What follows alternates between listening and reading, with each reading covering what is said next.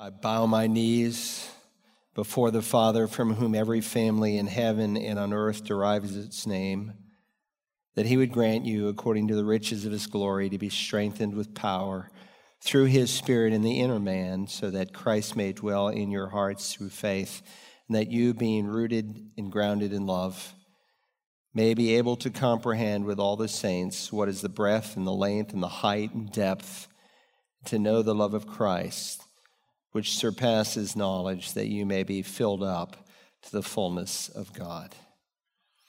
Holy Father, we are so very, very thankful for Christ's incredible love, incomprehensible, yet in many ways understandable, and that you demonstrated your love for us, and that while we're yet sinners, Christ died for us. But thank you that in this day and throughout all of eternity, we will know you better, more deeply, more profoundly. And thank you for the opportunity in this day to be regenerated by the Spirit, to be born from above. I pray for those listening within the sound of my voice here or on another campus or live streaming. It's not really certain of the second birth. Speak to them today as only you are able and those who have been born again, which you said is necessary to enter your kingdom.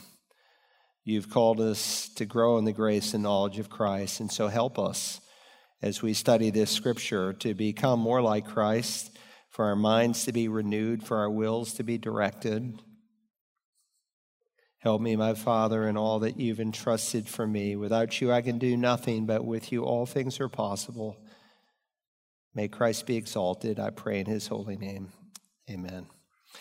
Take God's word, would you, this morning and turn to the last book, into the last chapter in the Bible, the book of Revelation, chapter 22. If this is your first Sunday here, we've been working our way through the Revelation. And I know I mentioned it last time because some of you are thinking, I must again be dreaming. Have we really come to the last chapter? We are. And we're getting close to being finished. All we have left is the book of concordance and then the maps, and then we'll be done really, we have at least five or six more messages after today. And we have had a remarkable tour of the future that God has given us.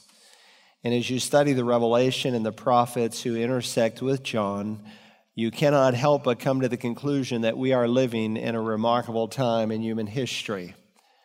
The world scene indicates that the conclusion of this age may be closer than many of us realize. Never before in the history of man, since the church was begun, has there been such a confluence of prophetic scripture that is being fulfilled. Now, Christ could come at any time, and the remaining prophecy will be fulfilled after the rapture, but the fact that prophecy in our lifetime is being fulfilled is absolutely remarkable. Today, just north of Israel, is Russia in the country of Syria. And the scripture teaches that they will, in the end, go against the people of Israel. Iran, who in the 1970s was a faithful ally of Israel, now hates Israel and lives for her absolute total destruction and elimination. Here's a photo of three world leaders the president of Turkey, who, by the way, Turkey was the first Muslim majority country in 1949 to recognize the state of Israel. For a long time, they were allies of Israel. Now they hate Israel like Iran. And here are three leaders from three countries, three countries that are prophesied in Ezekiel 38 and 39 that will actually go against the people of Israel. Now, 70 years ago, if you made such a suggestion, you'd almost be laughed at. And yet, Israel has once again been brought into her land. She's been established as a nation, and countries that were once allies are now enemies. In addition, there has been the formation of the United Nations, and there is an openness for world government like never before, paving the way for the one world government that the book of Revelation, the 13th chapter, speaks of. In addition, there is a movement across the world for a one world church. The last three popes in Rome have brought together leaders from faiths from across the planet, pushing a ecumenical movement of sorts. The Bible teaches in Revelation 17 there will be a one world religion. And the capital of the city that the capital city that the Antichrist will use is the city of Rome. And of course, beyond that, the Bible is very clear that after the church is removed, a seven year period of time that concerns Israel will unfold. And the fact that Israel is back in the land is absolutely amazing. If you read sermons from the 1860s, where pastors like myself who believed the plain teaching of Scripture preached on such things, they were literally laughed at. They were a minority. I've read some of those sermons. But the things they wrote about, they found in Scripture. In 1890, there were only 25,000 Jews living in Israel. Today, nearly 6.9 million Jews of the 12.5 million Jews on the planet. This is what God said would happen at the end of time before the second coming. Listen to what the prophet Ezekiel said in the 36th chapter For I will take you from the nations, gather you from all the lands, and bring you into your own land. And then he says in chapter 38 of that great book. After many days, you will be summoned in the latter years. If you know your Bible, you know the phrase in the latter years is used by the Old Testament prophets to describe that period of time just before Messiah comes and rules on the earth. After many days, you'll be summoned in the latter years. You will come into the land that is restored from the sword, whose inhabitants have been gathered from many nations to the mountains of Israel, which have been a continual waste. There's a spirit of anti Semitism that is growing in the world, and it causes many Jews to want to leave their countries and to go to Israel. Others believe that because God's uh, throne is on the Temple Mount, and they are old covenant saints, so to speak, as Abraham was, but not in the truest sense because they are in unbelief. They have not received God's revelation but they recognize that there are things that are to happen in the city of Jerusalem. And that's why thousands, millions of Jews have gone back to Israel. It's a miracle. No other nation. They were literally scattered through all the nations of the world in 70 AD, and it was completed through the Bar Kokhba rebellion in 135. And now, if you go to Israel today, there's over 100 nations of Jews. God said, I will bring them from the four corners of the earth, from the north, from the south, from the remotest parts of the world. And indeed, they have come. That's the first step. He gathers them physically before he will renew them spiritually. And so we're living in a day, too, which the Bible prophesies concerning apostasy. There's always been apostasy in the church, but there is coming apostasy like we've never seen before. It's called the apostasy. In the one great nation of the world, the United States, that for 100 years has led in the preaching of the gospel, apostasy has entered in like never before. I was reading this week of a woman pastor from a denomination who came to the Campus Crusade National Staff Training this past summer, now called Cru. And along with other regional leaders of the organization, she was legitimizing same sex attraction. Apostasy. It's entered into ministries, it's entered into seminaries. When I was asked to consider being a candidate to be the president of Dallas Seminary, I said, I can't in light of these things. If you're willing to change these things, I would be willing to change my mind. But apostasy, is walking in the front door. And so you have churches and seminaries and leaders who are talking more about the social gospel and social justice and intersectionality than they are about the fulfillment of the Great Commission. Nothing has ever needed to be fulfilled for Jesus to come back, for his church. All kinds of things need to happen for him to come back in the second coming. But God is fulfilling prophecy for the second coming, which should alert you that the rapture is that much closer. Now, we're going to look at today Revelation 22, just verses 6 through 9. follow along. I hope you brought a Bible. And he said to me, These words are faithful and true. And the Lord, the God of the spirits of the prophets, sent his angel to show to his bondservants the things which must soon take place. Behold, I am coming quickly. Blessed is he who heeds the words of the prophecy of this book. I, John, am the one who heard and saw these things. And when I heard and saw, I fell down to worship at the feet of the angel who showed me these things. But he said to me, Do not do that. I am a fellow servant of yours and of your brethren, the prophets, and of those who heed the words of this book, worship God. Now remember, the chapter and verse divisions are artificial, so don't let them distract you. When you come to verse 6 of chapter 22, you've started the final portion of the revelation, what we call the epilogue. So it's the second bookend. The first was the prologue found in chapter 1 and the opening verses. Now we are coming to the epilogue.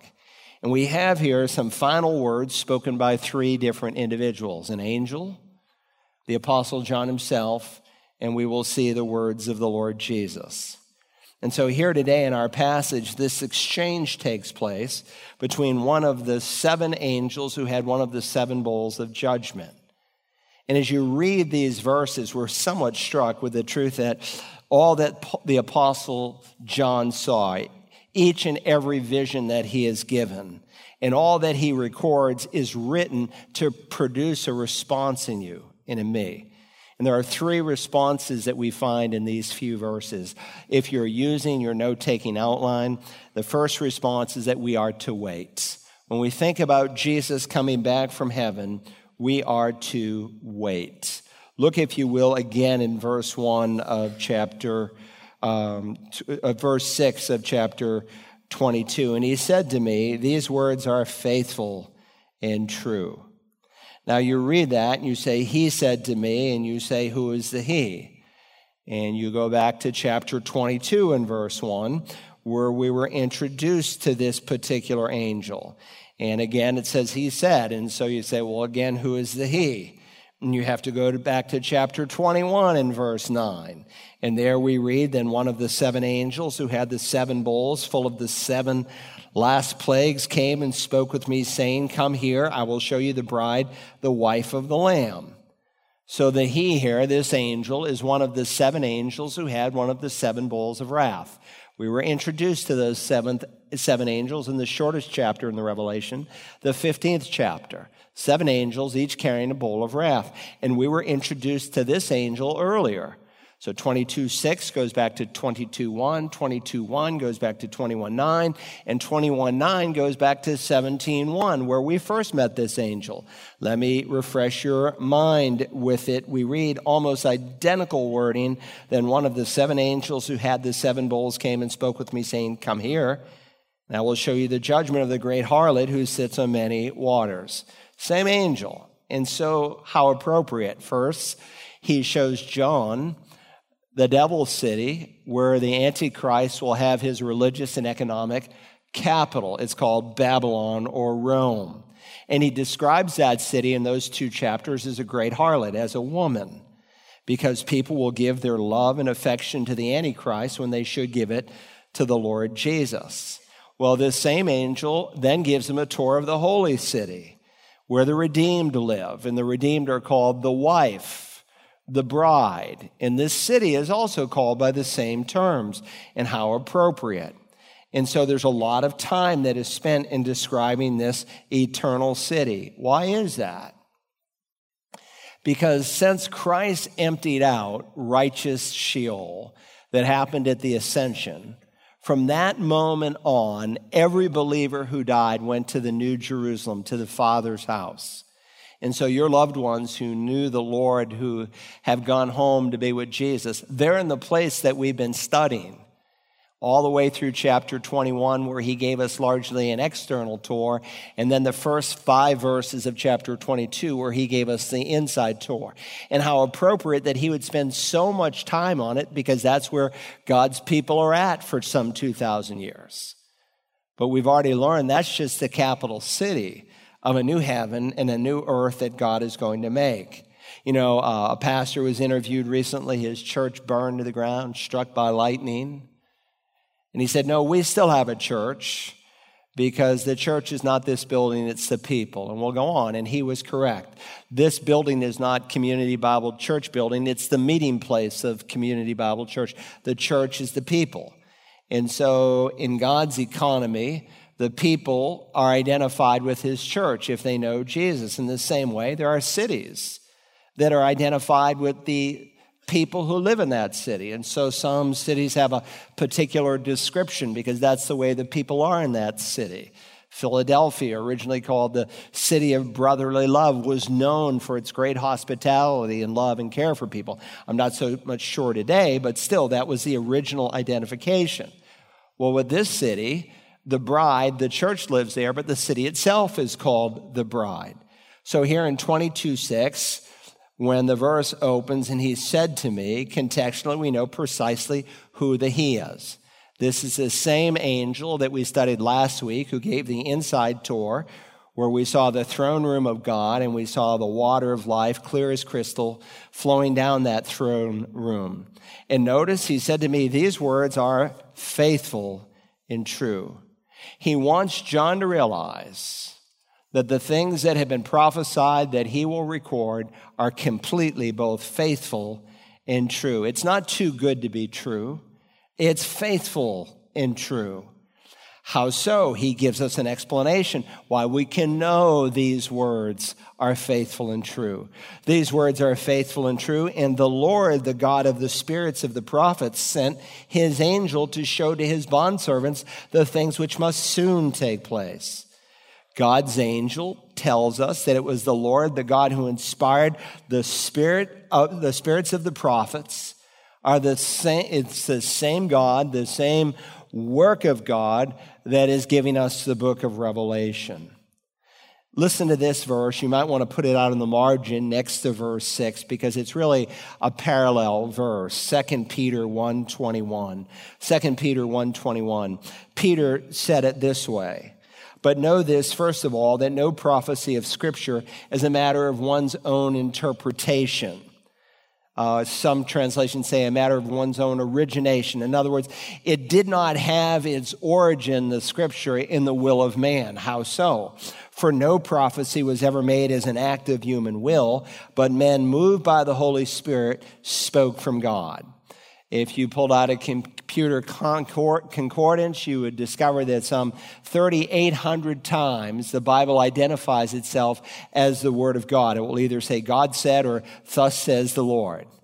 Now, sometimes when a Christian is confronted, why do you believe the Bible to be the Word of God? And they'll quote a verse like 2 Timothy 3.16, for all scripture is inspired by God. Well, the unbeliever would say, well, that's somewhat of a circular argument. But understand if the Bible did not claim to be the Word of God, and it does, again, some 3,800 times, and we tried to make it out to be the Word of God, we would have a serious, serious problem. But Revelation 22 6 and this verse in 2 Peter 1 are two very important verses because it's reminding us that the Bible was not written by men independently of God. God worked in their spirits. So here in 2 Timothy 3:16 in the New American Standard, it says all scripture is inspired by God. Literally as the NIV 84 and they rarely get it literally, but literally it says all scripture is God breathed. Theos, God pneustos. All scripture is the breath of God. The YLT translation says every writing is God breathed. The ESV says all scripture is breathed out by God. The King James says all scripture is given by inspiration. Inspiration. the breath of God. And just as my voice is my breath coming up out of my diaphragm from my lungs, up over my larynx, being uh, brought through my vocal cords, and the words being articulated by my lips, my tongue, and my teeth. What you are hearing this morning is Carl's breath, the breath of Carl. Even so, the scripture is the breath of God as much as if God had a voice box. That's what you are reading this morning. Inspiration. That it is God breathed does not mean that God took something dead and breathed life into it. For that matter, it doesn't even mean that God breathed into the human authors of Scripture. But it does mean, as it's used in the New Testament, that God breathed the Bible out of himself through the spirits of the prophets, and they recorded it, they wrote it down. The truth is not that God breathed into the writers of the writings, but he breathed out of his mouth precisely what he wanted to be written. And so it doesn't say the writers are inspired, though they were moved along by the Holy Spirit. It said the scripture, that graphe, the final product, is what is God breathed. And because God is infallible, his word is infallible, and because God cannot err, his word cannot err. That's why Peter in his first epistle calls the word of God truth. He describes it as the pure, unadulterated word of God. The scripture is God breathed since these men were moved by the Holy Spirit, spoke from God. Listen, without stutter or stammer or fear of any apology. The Bible is the inerrant, infallible, eternal Word of God, period. Men, moved by the Holy Spirit, spoke from God. And the word moved is a first century sailing term.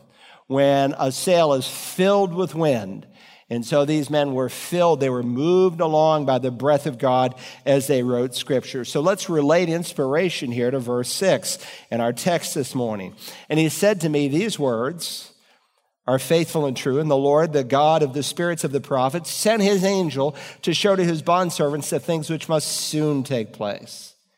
This angel is telling the apostle John that while he himself as an angel is not a prophet of God, the message that he has delivered from the Father to Christ to himself to John is no less the infallible, inerrant Word of God. He's simply telling John that what he has written down, what he has been giving, is as inspired as any Old Testament prophet of ages gone back. And I might say, not only will these prophecies be fulfilled as they were for the first coming, and how are the prophecies for the first coming fulfilled? Every single one of them, without exception, literally. When God says that Messiah will be born in Bethlehem, we go, hmm, I wonder, well, maybe Bethlehem is just a, a place where they grow bread and not a real city and you can allegorize. No, every single prophecy was literally fulfilled. And just as God moved through those men of old, He's moving through John, and He will literally fulfill. And in, again, in our day, as we noted in the introduction this morning, we are seeing prophecy fulfilled in our day. It's absolutely amazing. Now, the Apostle John had an experience, as we've already noted, that was somewhat unique.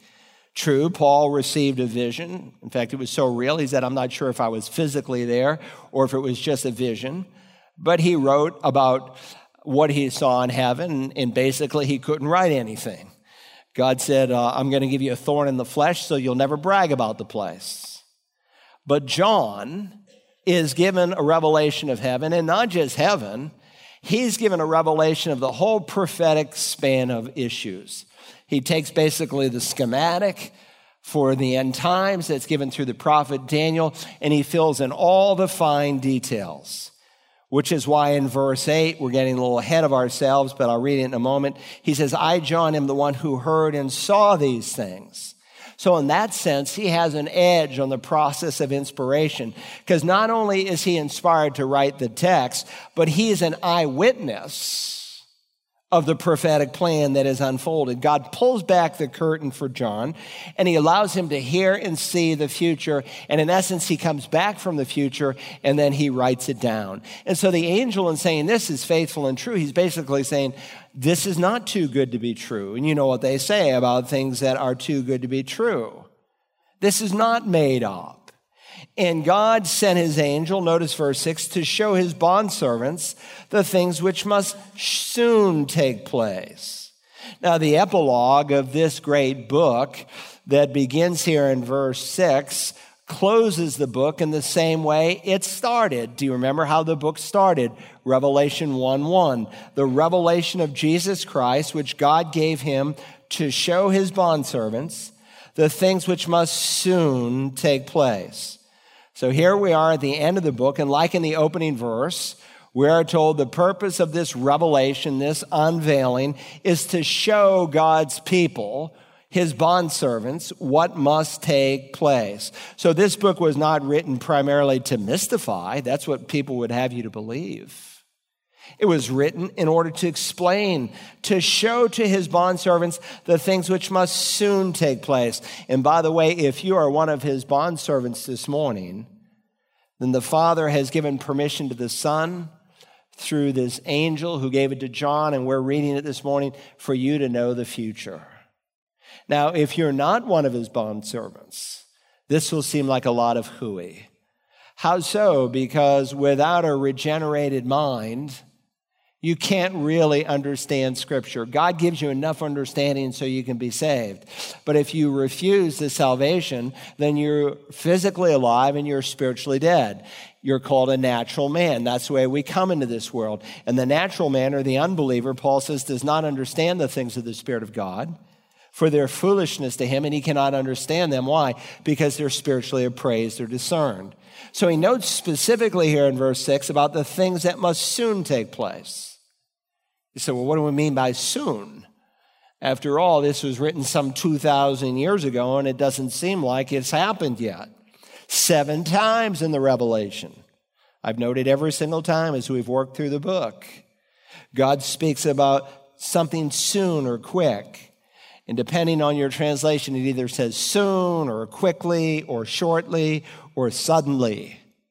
But understand in Greek, God uses time in two ways not just the kind of time, but the time of time. And here he's describing really here um, the kind of time that once it starts, it's going to unfold very, very quickly. And we've already seen that as we studied the seal, the trumpet, and the bowl judgments and how quick they went down. And the word soon is the word taxis we get our word tachometer in English. And uh, it speaks of something that is fast. When we were teenagers in the 70s, we would put a tachometer up on the steering column of our car. I think it made us think it was going to go faster. It didn't, but you put it up there anyway to be cool. Well, the point is, is that once the rapture of the church takes place, that is imminent, it could happen at any moment. And in that sense, it can be very soon, but once it begins to happen, it will all go very, very quickly. Understand, after Jesus ascended into heaven, he could have come back 10 minutes later, 10 hours later, 10 weeks later, a thousand years later. Nothing has ever needed to be fulfilled for Jesus to come and to catch up his church. Yet it's amazing that in these days, we are seeing prophecy fulfilled for the second coming because much must happen for the second coming to unfold. And of course, when you see that happening, you should be reminded that it is that much closer. Look, if the early church saw some of these things unfolding in their day, they would have been absolutely blown away. But now we live in a day where most Christians are just asleep. They're so entertained by the world, they have no idea what is really going on around them. And yet, every generation is to be expectant because he could have come in the first century. He can come in this century. He can come at any moment. And so, Paul tells us that we are to wait for his son from heaven, whom he raised from the dead, that is Jesus, who rescues us from the wrath of God to come. So don't miss what every Greek reader would have picked up in the first century. That this is not simply a progression of events. When it happens, it will be very quick to show us the things which must soon or suddenly take place. And so we learn here in verse 6 that this angel of God reveals to his bondservant, and he writes to us, his bondservants, of what is going to happen soon.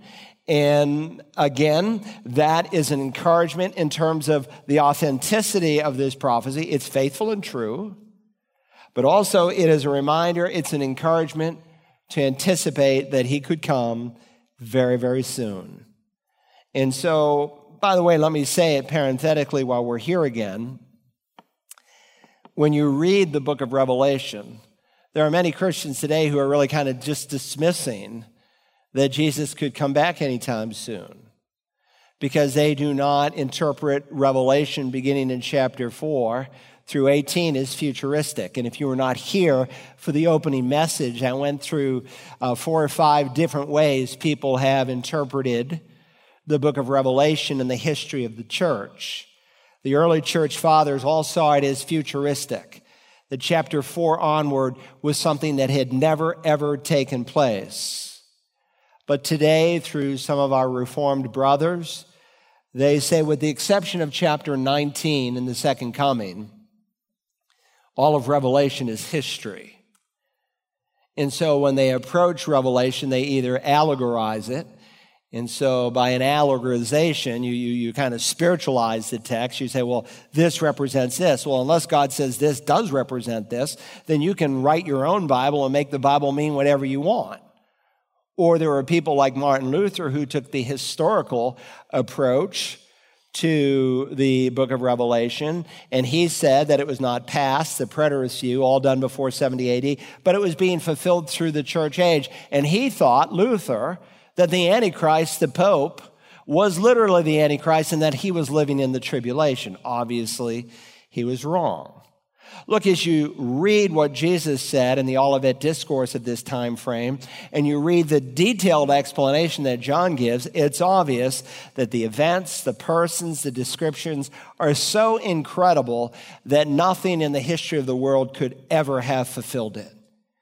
And so John wants to affirm here what the angel tells him, what I heard and saw is faithful and true. And Jesus will say it again.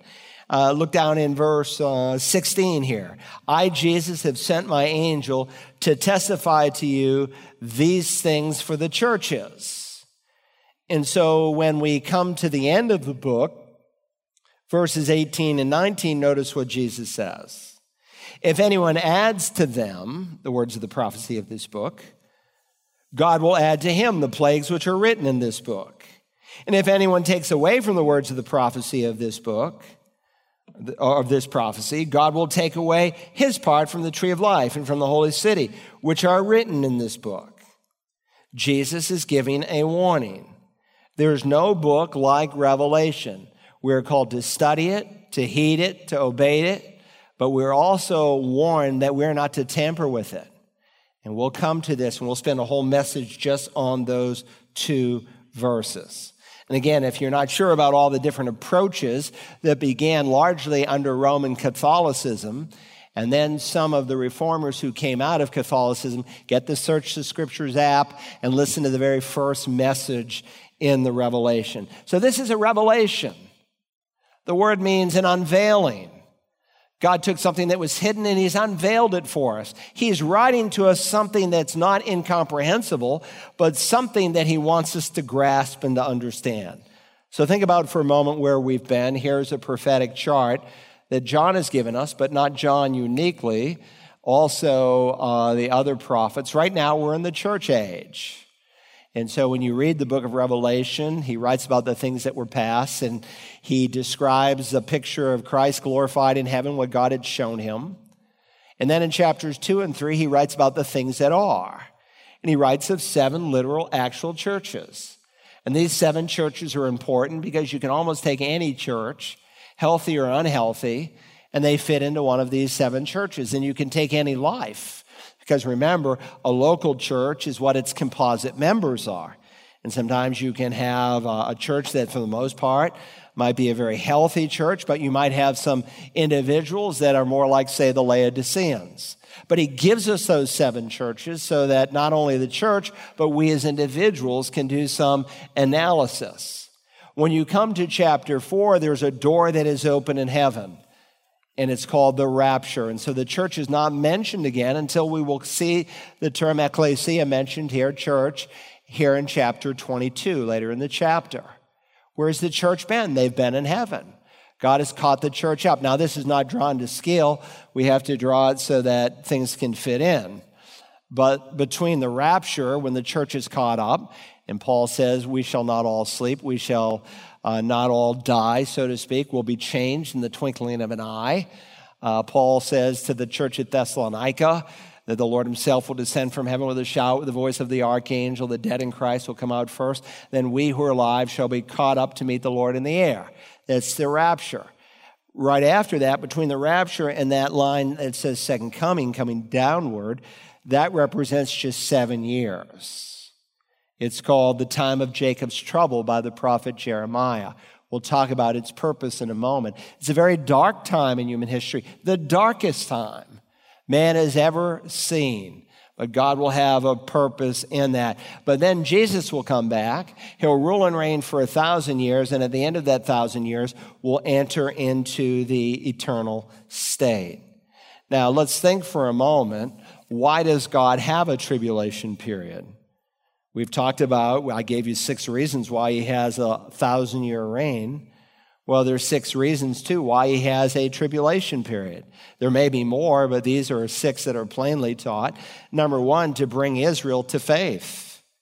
For the most part, the Jews are in unbelief.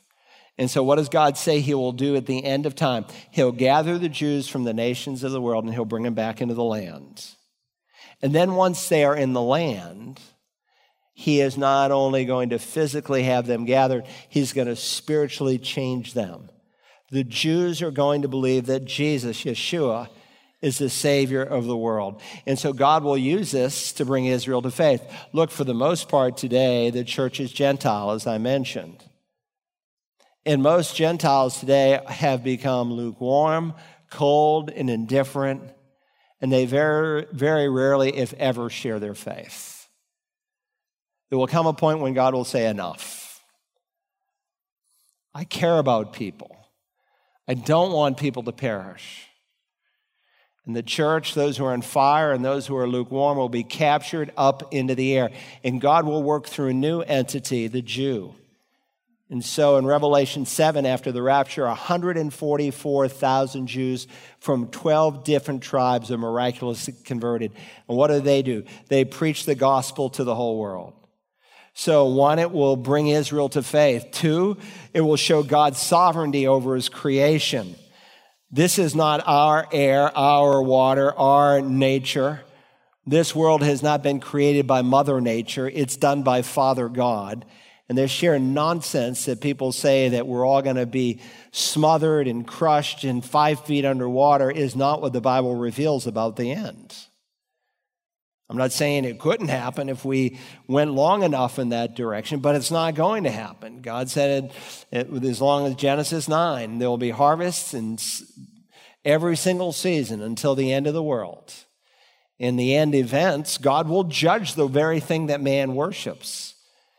But he will show that he is a sovereign God. Third, one of the purposes for the tribulation is to expose the evil nature of Satan his counterfeit master plan will be revealed. He has always wanted to be worshiped. And through his Antichrist, he will seek men to worship him. And you will see Satan, as we've studied, in all of his lying, conniving, God hating, Christian despising, blood lusting, pride hungering self. He is a wicked, wicked fallen angel, and he hates you and he despises you and he wants nothing but your worst. And he is the one who's energizing this world system that we live in. Fourth, we'll see something about the nature of man. The tribulation will expose man's total depravity, that the heart of man is desperately wicked. How will we see that? How have we seen it? Well, we saw that in spite of the stars falling from their sockets, global earthquakes, water being turned into blood, famine, one thing after another, people who know, according to Revelation 5, that this is the wrath of the Lamb from his throne, they still raise their puny fist in the face of God and they blaspheme and they do not repent we will see really just how bad we are. That's one of the functions. In addition, a function is to show God's desire to save. He's not only going to revive Israel and display his sovereignty, expose Satan's evil nature and man's depravity, he's going to show that he is a God who doesn't take pleasure in the death of the wicked. He is going to use the Jewish people like never before. This seal and trumpet and bowl judgments is not because God hates man, but because God loves man. It will be his final wake up call. He'll be ringing people's bells across the planet. And six, the purpose will be to fulfill the Great Commission. The Great Commission will be fulfilled in this seven year period. We've never really seen it fulfilled in the history of the church. People say, well, we got to get out there and win the lost so Jesus can come back. Nothing has to happen for Jesus to come and catch up his church. That doesn't mean we shouldn't get out there. We should live like we're the only church on the planet, like we're the only church who cares about reaching lost people. That's why you support over 300 missionaries every month through your tithes and offerings. But what we've been trying to do and God's people have attempted to do in 2,000 years will be done during this time frame. Jesus said in Matthew 24 14, This gospel of the kingdom shall be preached to the whole world as a testimony to all the nations, and then the end will come. What end? His second coming. That's the context. And he's speaking of this seven year period where the gospel, through these 144,000 Jewish evangelists, through two witnesses, one we know to be for sure Elijah, the Bible says he's coming back. I suspect the other is Moses. And then an angel. God's never used an angel before to preach the gospel, but he will during this time. And the result is people from every tribe, tongue, and nation will be won to Jesus. Now, John by no means is the first to prophesy about these events, but he's the last one to write about them, and he's unique in that he gives the most detail. The prophet Amos spoke of this seven year period where the wrath of God will come on the earth. Isaiah spoke of the same time frame along with cosmic disturbances in the heavens above. The prophet Zechariah spoke of the salvation of Gentiles and the appearance of the Messiah on the Mount of Olives. Daniel gave us the exact length of time that it would be seven years. Now remember, the rapture and the second coming, it's very important. And I know some of you are brand new Christians. And, you know, I had a 11 year old in the office recently. I said, look, don't, don't worry about the things you don't get. You're not going to understand everything Pastor Carl teaches. You're just 11, but that doesn't mean you can't learn a lot. I know 11 year olds who know more than 70 year olds. I'm not joking because they have a heart and a hunger for the things of God. But I said, you be open and let God speak to your heart, but don't worry about the things you don't understand. And I told, I tell them, I have to teach the newest of Christians and I have to teach the oldest of Christians, immature and very mature and everything in between. So I have to provide every week when I feed the sheep people for every different level. But remember, the rapture and the second coming are two distinct events. In the rapture, Christ comes in the air. We will meet the Lord in the air. But at the second coming, Zechariah chapter 14, he sets his feet on the Mount of Olives. He comes to the earth. In the rapture, he comes for his people. At the second coming, when Jesus comes back with scores, millions of angels, they're going to come for the lost. His people in the rapture will be removed from earth into heaven, but the lost at the second coming, they will be removed from the planet, every last one of them and temporarily put in Hades, awaiting the final great white throne judgment. In the rapture, Jesus comes before the hour of trial. Where in the second coming, he comes at the end of the tribulation, after the hour of trial.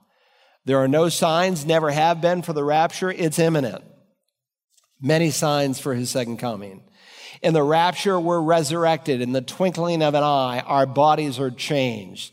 We get mortal bodies taking on immortality. This perishable must put on the imperishable. But at the second coming, Old Testament saints are raised. They won't be raised with the church. They're raised, Daniel 12 teaches, at the end of the tribulation. That's when Abraham and Moses and all these guys are going to come out of the grave in their resurrected bodies. Um, so, believers at the rapture will receive glorified bodies, believers who are alive at the second coming, they will go into the millennium in their natural bodies. Now, when they go into the millennium, remember the millennium is a thousand years long. Once a person is saved, the Bible teaches they are saved forever. we in our resurrected bodies will be like the angels and that we will not procreate and we won't be married. Some ladies say, Oh, thank God, my marriage will be over. That's not to say that you won't have a special relationship with your wife. Of course, one guy said to me, I'm not sure which one. I've been married five times. I said, oh, you know, you can see why God had to sort this thing out a little bit. But those who enter into the millennial reign in their natural bodies will have children over the course of a thousand years. And Satan will have been locked up for the full thousand years. And at the end of the thousand years, he hasn't tempted anyone. Jesus is ruling perfect conditions, yet not all will respond. And he will muster up a rebellion that will be put down before they can fire their first bullet. We've studied it in detail and then he'll be cast into the lake of fire. Then the lost of all time are brought before the great white throne judgment. That brought us to chapter 21, where we studied heaven and what it was like. Chapter 22, 1 through 5, the inside tour. And when you, if you didn't believe the Bible was the Word of God, you might say, man, this is fiction. This is too good to be true. God says these words are faithful and true. John, this is no dream. You're not in some spiritual fog. Everything that you have seen and heard and you have recorded is really real. God is faithful and true. And because God, the Lord, the God of the spirits of his prophets, sent his angel to tell you this, you can bank on it. Now, that's the first response. The fact that Jesus is coming, we are to wait. We are to anticipate. But more than anticipation, God wants us to make some application. So when you think about Christ coming back, we are also to work. We are to work. Look now at verse 7. And behold, I am coming quickly. Blessed is he who heeds the words of the prophecy of this book. Again, quickly or soon or suddenly uh, again speaks of the time of time and that when it begins, it will happen very fast. And we, we've witnessed that with the 21 judgments. And we witness that with other events that are in the future. For instance, listen to what Paul says in 1 Corinthians 15 52. In a moment, in the twinkling of an eye, at the last trumpet, for the trumpet will sound and the dead will be raised imperishable and will be changed. Now, biologically, the twinkling, twinkling of an eye refers to the amount of time it takes for light to hit the eyeball and bounce off. I don't know how they come up with it, but scientists say it's one millionth of a second. That's how fast it's going to happen. I don't know how many true Christians there are in the world, but let's say, for the sake of argument, there's 500 million born again Christians alive. I mean, think if the rapture happened today and Christians all across this campus were suddenly missing. Some of us who don't know Christ would be in havoc. But think about the planet 500 million people say gone, maybe more, all across the world.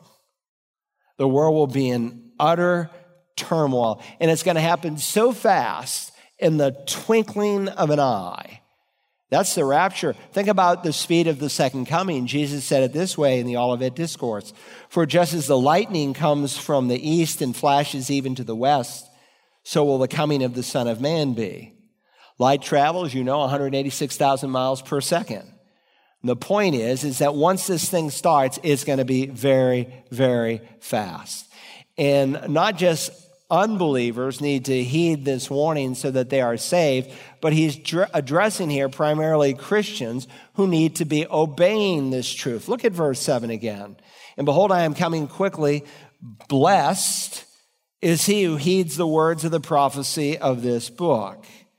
Now, if you've been with us in our study of the Revelation, we've learned there are seven Beatitudes in the book of Revelation. Here's a chart the, the book opened that those who read and heed and obey the book of Revelation, those who read it, who hear it and obey it, they're blessed.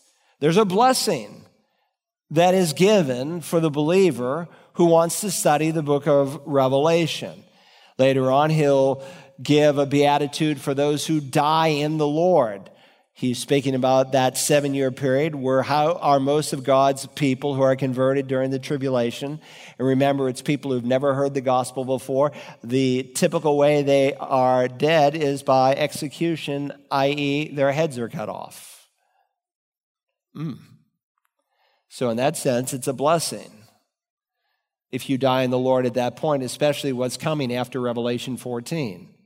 Revelation 16, blessed are those who are watching. Revelation 19, blessed are those who are invited to the marriage supper of the Lamb. When the church is raptured, we'll be in heaven and our lives will be evaluated. It's called the judgment seat of Christ. It's not to see if you get into heaven, it's a judgment for Christians to see how you will spend eternity based on your faithfulness now. And then we will sit down with the Lord at the marriage supper of the Lamb. It will be magnificent. Then Revelation 20, verse 6, those who are a part of the first resurrection. We studied the whole first resurrection program. And then here we are, Revelation 22, 7, those who heed. Look at the verse again. Blessed is he who heeds the word of the prophecy of this book. You're blessed if you heed. So if you're blessed by heeding, what does it mean to heed? Well, it's a Greek word that means to observe, to keep. In fact, uh, the same word was used in Revelation 14 12 of believers. Here is the perseverance of the saints. And I think most of you know that if you are saved, you're a saint. You're looking at St. Broggi this morning. Now, no church gave me that designation. Sainthood, though, is spoken of every believer. How righteous do you have to be to go to heaven? As righteous as God. You can't earn it. You can't achieve it. It's gifted by grace through faith. You are accredited and called a saint of God. Here is the perseverance of the saints who keep the commandments of God in their faith in Jesus. He's saying, listen, when God declares you a saint, a holy one, you'll want to keep his commandments. Now, some almost add the words without failure, but he does not do that. We're going to see one of his failures in a moment. We all stumble in many ways. But the Bible is very clear We've seen it repeatedly that if we know Jesus, there's a new direction in our life. There's a new way of life. Why? Because when God credits you with righteousness, for the first time ever, the Holy Spirit comes to live inside of you. You know what He does? He makes you holy. And He is your helper. He wants to help you. And so if our life is not changed, it means the Spirit is not residing in us. It means we've never believed on Christ, where we're deemed saints.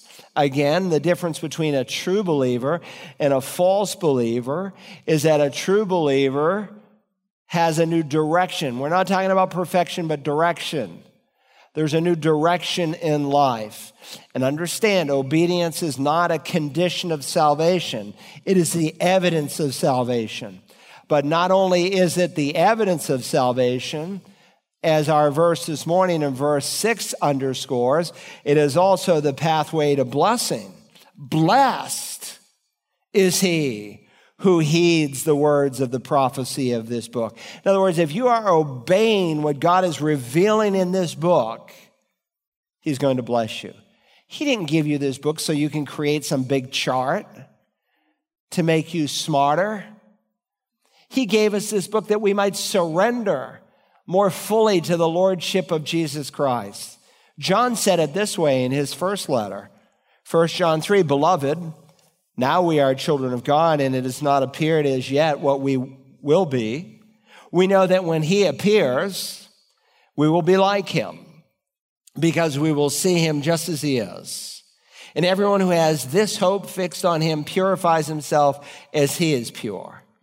You see, when we live with the expectation that Jesus could come this, I mean, if you knew he was coming this afternoon at three,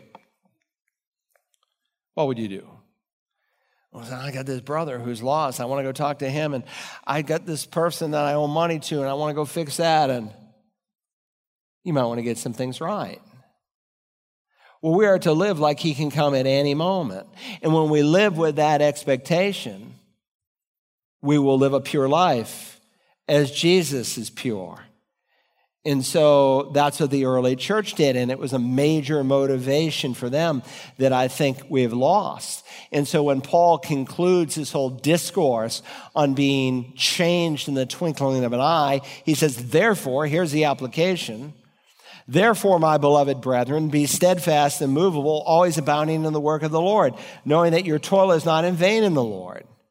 It's not in vain for you to heed the words of the prophecy of this book.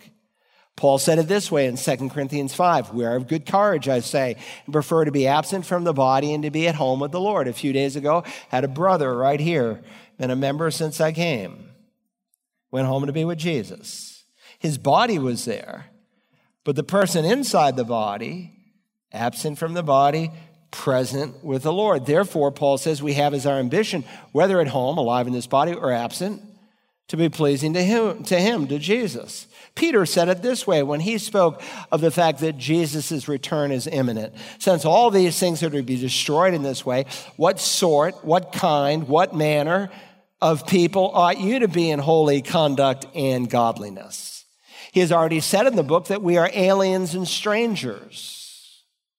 That our real citizenship, Paul said, is not as Americans, but it's in heaven. Now, while I don't believe that we should be weird for weird's sake, because I know some believers associate weirdness with holiness, and when they're weird unnecessarily, they repel people and they miss opportunity to win people to Jesus. But we are to be different. We are to be holy. And so, further spelling out our need, Peter says, Therefore, beloved, since you look for these things, Christ's return, be diligent to be found by him in peace, spotless and blameless. Now, you're not going to take much when you leave this world. In fact, everything you own, it's all going to be left behind. But there's one thing you will take with you, and it will be your righteous character. Righteousness will permeate the coming kingdom. And so we are to be diligent that we might be blessed to heed the words of the prophecy of this book. This truth should not only cause anticipation, it should cause application. We should be doing something with it. But remember, at the end of time, the church will be lukewarm. That's the American church. I'm 10 minutes with someone and they talk to me about nothing about football and the time before about football and the time before about football. I know what their priorities are football. Nothing wrong with football. Don't write me a letter. But what drives you? What do you long for? Some of you here today are applying what God said. Listen to these words. Hebrews 10. And let us consider how to stimulate one another to love and good deeds. You know, if you're not here, you can't do that. He says, as long as it's called today, we're to encourage one another in Hebrews 3:13. Let us consider how to stimulate one another to love and good deeds, not forsaking our own assembling together. I talked to a brother yesterday on the phone, and he has cancer, and he was just thanking me so much that on weeks that he is weak, that he can live stream. But there are some live streaming in their homes this morning because they didn't feel like getting up. That's the lukewarmness of this age. You need to be with God's people. We're to assemble ourselves together, not forsake that, as is the habit of some, but encouraging one another. And all the more, get this, all the more as you see the day drawing near. What day? Jesus' day, his return. Look, when you see Israel in the land, when you see widespread sexual immorality like the days of Noah, when you see widespread sexual perversion like homosexuality and transgenderism and all that other junk, when you see growing apostasy where people are abandoning the Bible more and more and more, your eyes ought to be wide open. The day is drawing near. And as that day draws near, things won't get easier, they'll get tougher. Sin will grow, and all the more you need to be with God's people. If you have a casual relationship to the body of Christ, then you're in disobedience. We are to wait. We are to anticipate. We are to work. Jesus said, Occupy until I come finally, quickly. We are to worship. Let me bring this in for a landing. We are to worship. Again, we read in verse 8 I, John, am the one who heard and saw these things. And when I heard and saw, I fell down to worship at the feet of the angel who showed me these things. Now that's bizarre that the great apostle John would fall down at the feet of an angel and worship, which is one of the great reasons to believe in the divine inspiration of scripture. Because if man wrote this book all by himself, he would leave out all of his faults. And John wrote down a fault for people to read for the last 2,000 years. But when God paints the picture of a man, he paints it blemishes and all because he inspires realism now, we saw back in chapter 19 this same problem. So let me just refresh your memory. Now, John has already written his first epistle. And how does he end 1 John 5? He says, Little children, guard yourself from idols. He despised idolatry. And to worship anyone or anything other than God is idolatry. So, how do we deal with this? Well, it's one of two possibilities. This was such an emotional event, and his thoughts are so filled with the Lord Jesus. Maybe he just kind of lost his head, and his emotions overtook sound thinking. And so the Bible tells us that we are to worship in spirit and in truth. But I think a more likely explanation is that he may have actually thought at this moment that he was worshiping the Lord Jesus. I mean, follow the flow of thought here. The chapter opens in verse 1 where John is shown the throne of God by an angel. And we identify that he in verse 1 to be God's holy angel. And then all of a sudden, he again, he's repeated in verse 6. And then all of a sudden, without notice, verse 7, it's like the person to whom he is speaking with changes. I mean, look at the words in verse 7. And behold, I am coming quickly. Whose words are those? Those are Jesus' words. We already saw them in Revelation 2:16 when he spoke to the church at Pergamum. We saw it in Revelation 3 when he spoke to the church at Philadelphia. And behold, I am coming quickly. So whose words are these? Well, indisputably, these are the words of Jesus. No one doubts that. But the point of Rob is who's speaking these words? Maybe the angel is speaking them on the Lord's behalf, just like very often a prophet is speaking and then all of a sudden he says, and so the mouth of the Lord has said.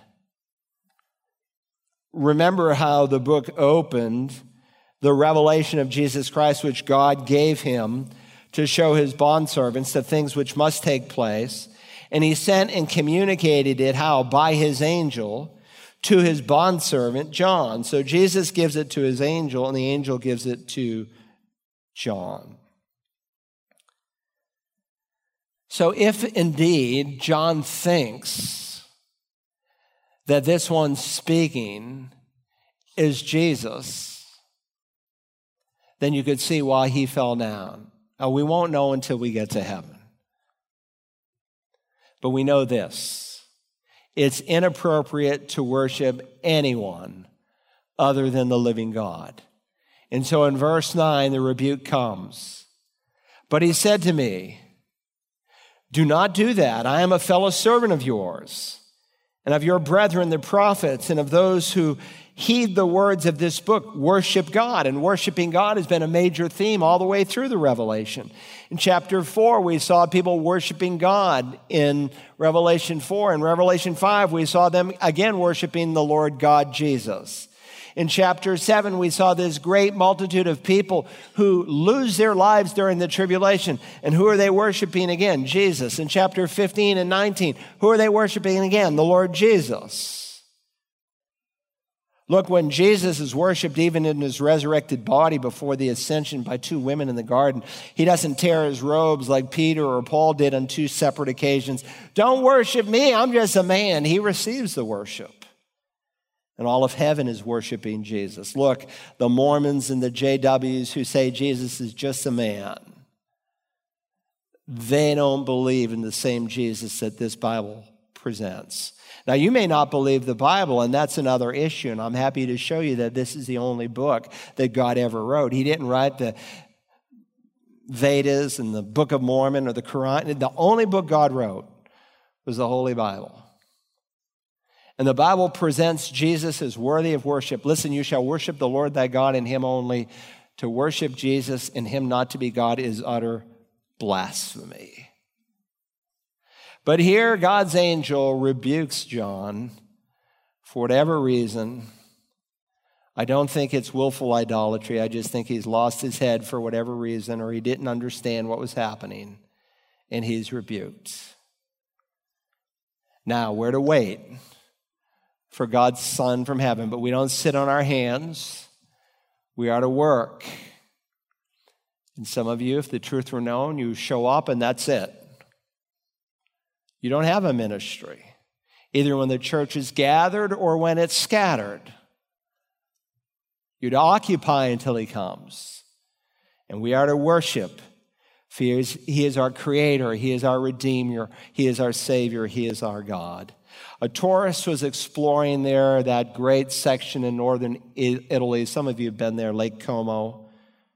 He came to a beautiful castle, the Villa Asconati. And as he looked at that castle, he was brave enough to open the gate and he walked in, and it was just breathtaking. It's just meticulously manicured, the entire estate. And he saw a gardener there, and he said, would it be okay if I came in and just looked around? He said, Of course, come on in. You're more than welcome. I'm glad to have a guest. The man began to walk around the grounds and he said, Is the owner here today? He said, Oh, no, no, he's away.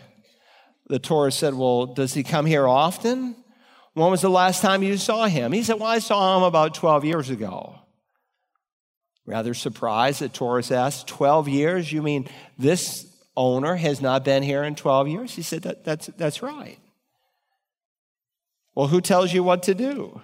Well, he has an administrator in Milan, and he gives me weekly instructions, and I take my orders from him. And there he was, clipping, pruning, trimming. And he thought, this is incredible. Look at this place.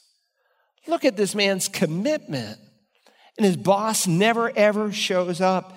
He said, Everything is so beautiful. It looks like you're expecting him tomorrow. He said, I am.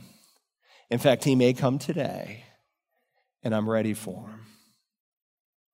Friend, every born again, blood bought child of God,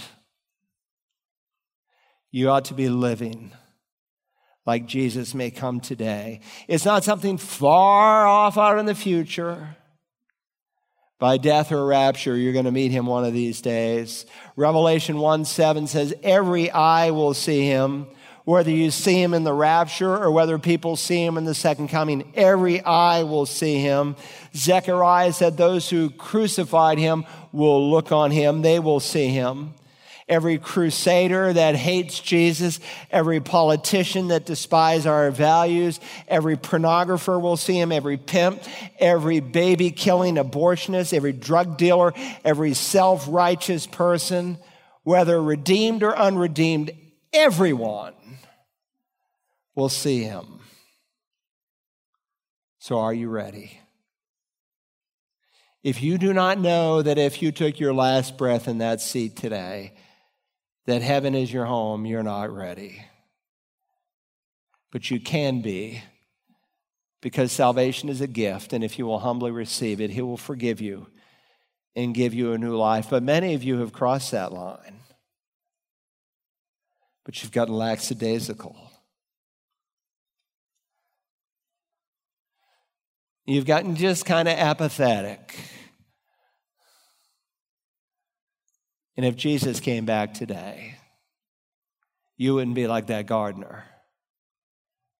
You'd shrink back in shame. Now, our Father, thank you for your word, for its incredible inspiration that we are reading this morning, your very breath put into print. May we be those who heed this great prophetic book. Help someone today, Father, who's never received Jesus. Help them to see that they are unworthy of the kingdom of God. Every one of us is. And until they admit that unworthiness, they'll never see a need for a Savior.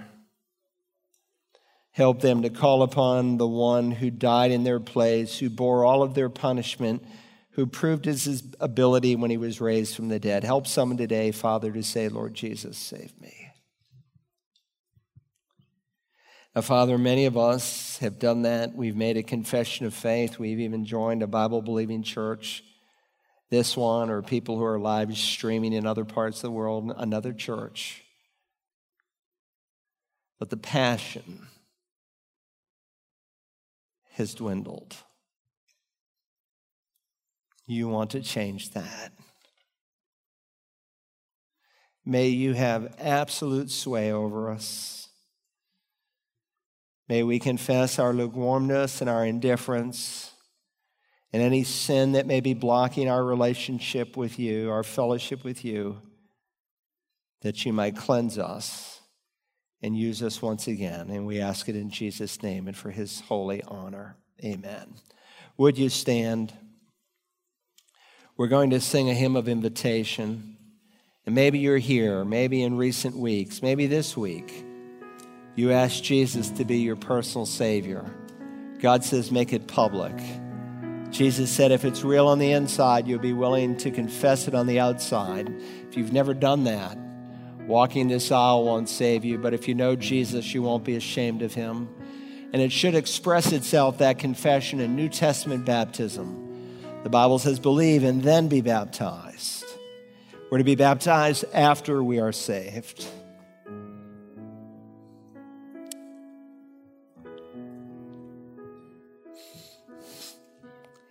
Some of us, we have no intention of joining a church anywhere, or not this one, not anyone. We'd rather drift just have no formal commitment. And if you really know Christ, you will weep when you see him.